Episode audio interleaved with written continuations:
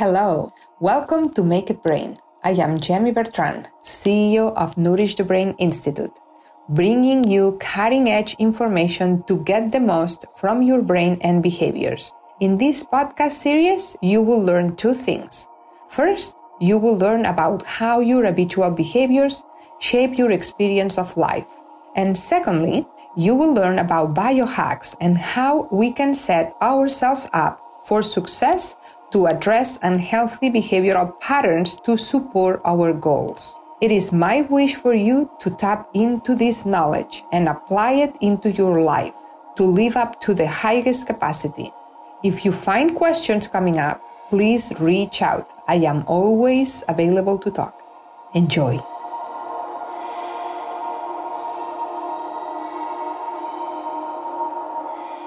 Why sugars are related to procrastination. In order to understand the reasons why you can't finish a task or you have a really hard time doing it, you need to understand what sugar means inside your body. For your body, sugar means anything that tastes sweet in your mouth. Your body doesn't know to distinguish how to distinguish sugar from honey to syrup to aspartame. If it tastes sweet, means sugar. The sweet pleasure affects three major organs once is inside your body pancreas, liver, and brain. How sugar affects your pancreas? Your pancreas screens constantly your blood to find sugar. That's all it does. If it finds sugar, and as I said, anything that tastes sweet in your mouth means sugar, releases two things fat First, to protect your internal organs from insulin release, and insulin to counteract the sugar levels in blood. Depending on the amount of sugar, it will release more or less fat and insulin. This is the fat that makes you fat. The more sugars or sweeteners intake, the higher is the level of fat and insulin, creating a problem in the long run called insulin resistance. Insulin resistance means your body cannot tell anymore if you are eating sugar or not. It will keep releasing insulin and fat because it's meant to do it. How sugar affects your liver. Your liver has to process what we eat into nutrients that are going to be used for your body in the different areas. When your liver gets something that doesn't identify as food or sugar, it is a chemical, understands that that tiny molecule can be a threat for your body. In order to prevent further damage, what your liver does is wraps up that tiny molecule in fat and storages into the thousands of small conducts in, that the liver has. This is one of the reasons why people develop fatty liver. How sugar affects your brain? It's very naive to think that sugar brings your energy levels up. It doesn't.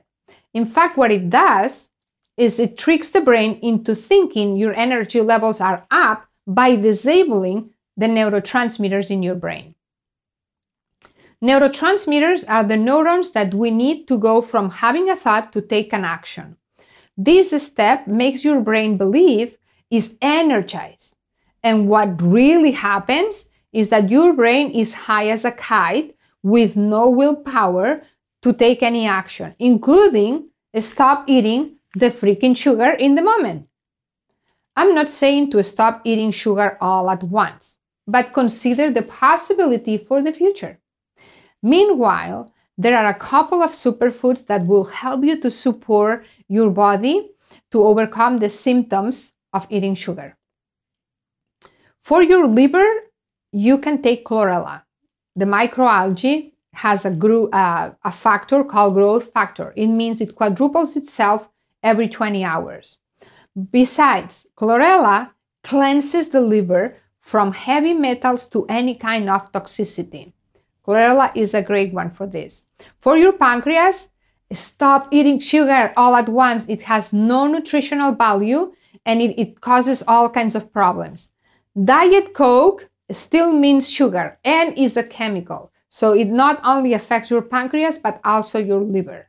For your brain, eat raw cacao powder. As I said before, it has magnesium, but also is the only food that increases the amount of neurotransmitters in your brain. That will help you to take to be more active in taking any actions. All these three actions will support you to take more action and overcome procrastination. Think that procrastination is also a learned habit and you can undo it. Rewire your brain and start with this one because now you just know how to do it.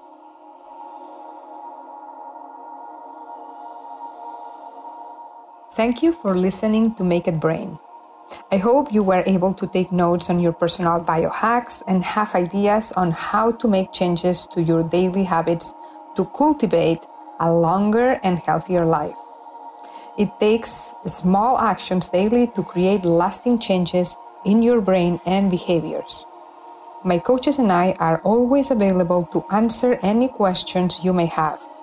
You don't have to do any of these alone. We are here to support you through this journey of expanding your capacity. Check back in next week to learn about undoing the damage